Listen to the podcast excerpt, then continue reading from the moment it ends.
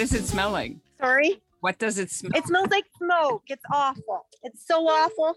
My kids are not being able to breathe very well, that's for sure. And they're complaining of headaches and it's just awful. just awful.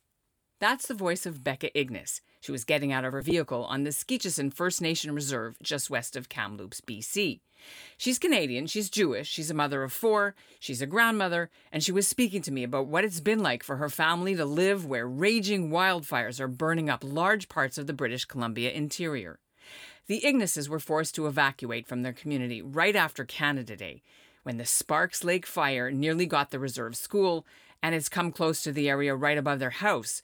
The government of BC declared a state of emergency recently, and scorching temperatures in the upper 30s and 40s have combined with no rain for the last few months to ignite fires that you've probably been hearing about on the news, especially the one in Lytton, BC. That burned the village to the ground. It killed two people, and Lytton is not too far from where Becca Ignace lives. Not only do we need to go, you know, um, use less, you know, try to try to help with the with the global situation of like global warming and stuff because I believe it has a huge um, impact on rain, and I feel like we haven't gotten any rain. We didn't get our rain in April, May, or June in order to prevent this from happening this year. I'm Ellin Bessner, and this is what Jewish Canada sounds like for this episode of the CJN Daily, sponsored by Metropia. Ignace is the granddaughter of Holocaust survivors. Her parents, Mendel and Paula Rubinson, moved out to BC from Montreal a half century ago. They built their own homestead, they raised Becca and her two brothers there, and now they're in their 70s, but they still run a popular organic vegetable farm west of Kamloops. Becca married an Indigenous man and lives on his reserve. Her husband's aunt is believed to be one of the 215 missing Indigenous children whose graves were recently discovered at the Kamloops Residential School in May. Over a hundred firefighters are working to try to keep the fire from destroying any buildings on the reserve. Becca is still staying with friends, but she goes back often to check her house, and she uses the health center's kitchen to cook meals for the fire crews. Her two brothers are also on the front lines. One drives a water truck, the other digs fire breaks. Her sisters in law and nieces have been ordered to leave. Her mother is staying with the head of Kamloops' Jewish community, but her dad is keeping the farm going. Coming up, you'll hear Becca's story and why she says this fire season is a wake up call to take climate change seriously. But first, here's what's making news elsewhere in Canada right now. Here's an update for you on how some of the Jewish athletes on Team Canada are doing in Tokyo. Eli Schenkel of Richmond, BC, is a fencer. He failed to advance past the first round, though, in the men's individual foil competition. On Monday, he lost to an Italian 15 to 11. Schenkel will compete in the team competition on Sunday. His fencing teammate, Shaul Gordon of Montreal, lost to an Iranian 15 to 10 on Saturday in individual men's sabre. In tennis, Toronto's Sharon Fichman did not advance in women's doubles. She and her partner lost to a Brazilian team 7 6, 6 4 on Friday. And in trampoline, Samantha Smith of Vancouver is making her Olympic debut on Friday, so you can watch for that outcome. Our CJN sports podcasters, Menschwarmers, are keeping an eye on all things Olympics, so make sure to follow them for updates. It's going to be another sizzling hot few days for the residents of the Kamloops area of BC. Environment Canada is predicting highs of 35 Wednesday, 36 Thursday, the same for Friday, and even hotter on Saturday, and no rain in sight. Joining me now is Becca Ignace as she prepares to spend another night as a fire evacuee. Uh, what is the situation where you are now? So currently, um, we live in the Dead Man Valley on the Skeetchestn Indian Reserve, and we are re- evacuated from our home. However, um, I have been helping cook um, for our natural resources department, who's helping fight the fire to try to save everyone's homes around here. And uh, so I'm able to get home to check on things and, and stuff. However, the children are not allowed home. So they they have to stay uh, out of the valley. And um, our natural resources department, they have been, you know, um, night and day, just trying to just trying to battle the fires and make guards and put out hot spots and and just try and uh, save our save our valley. Tell me a bit about what uh, you said. You're allowed to go back and forth to your home, but the kids are not allowed. So where are they staying at the moment? You said you had four children. Yeah, so two of the children still live at home. And, uh, but so right now on evacuation, we have animals. So we have horses and cows and goats and dogs and cats. And so we went to, uh, it's about 20 minute drive away to a local ranch. We took our horse trailer, which has a living quarters in it, like it's like camperized. So it has, uh, you know, everything we need, a shower, a stove, a fridge, beds, and all that. But it also carries four horses in the back. So um, we are living in that at my friend's ranch near Cache Creek right now. And how long have that has that been going on? We've been gone since July the 2nd. So almost a month. Now you said the the smoke is bad. Um, it's not just from one fire; it's from sort of you're surrounded by fires. I counted earlier uh, when I looked at the BC wildfire uh, website. There's like a dozen fires in the whole general area north and south of where you are. We are definitely surrounded by fires. Yes, yes, it is not. It's not. Um, it's not easy to breathe when you go outside. It, it really affects like your your lungs and your throat and i feel myself like hacking like i've been smoking and i don't smoke.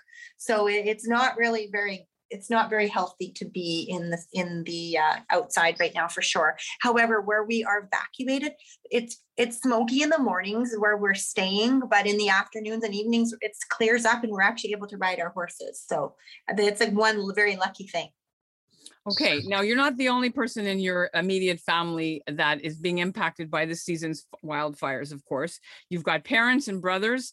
Can you give us an update on what's happening with them?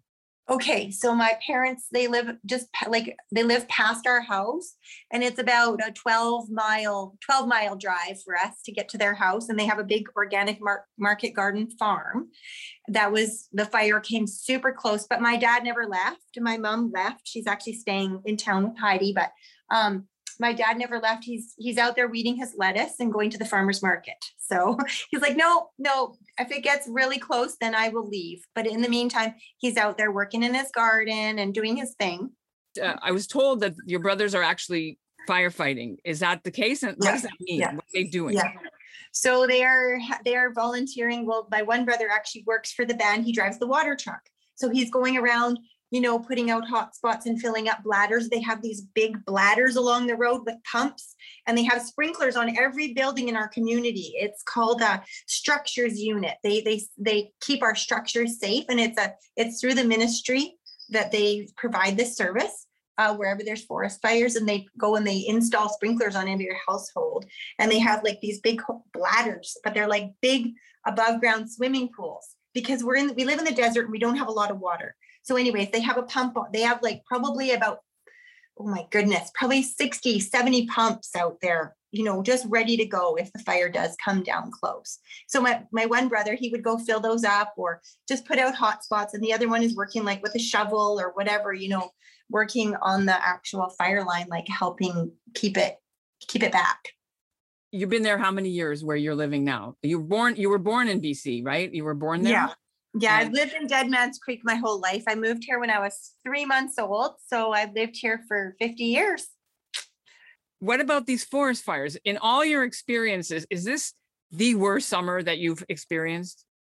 Eh, 2017 was pretty bad. We did get evacuated in 2017 for, I think, 17 days. Uh, we've had, this is the worst for our valley personally. Um, we did get evacuated, but it never came into our valley in 2017. This year, so up, I was raised um, farther up the valley. My parents homesteaded about 50 kilometers or 46 kilometers up the valley. Our old homestead is completely gone. It's all burned. It's it's it's no longer. People have lost homes in the valley up farther. Um, yeah, so we're we're lucky so far that our ours is still okay down below. That is so sad. When you, did this happen recently? The house was burned? Yeah, yeah, just like couple last two weeks ago.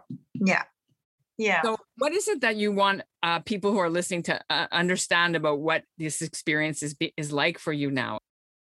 there's no place like home. yeah.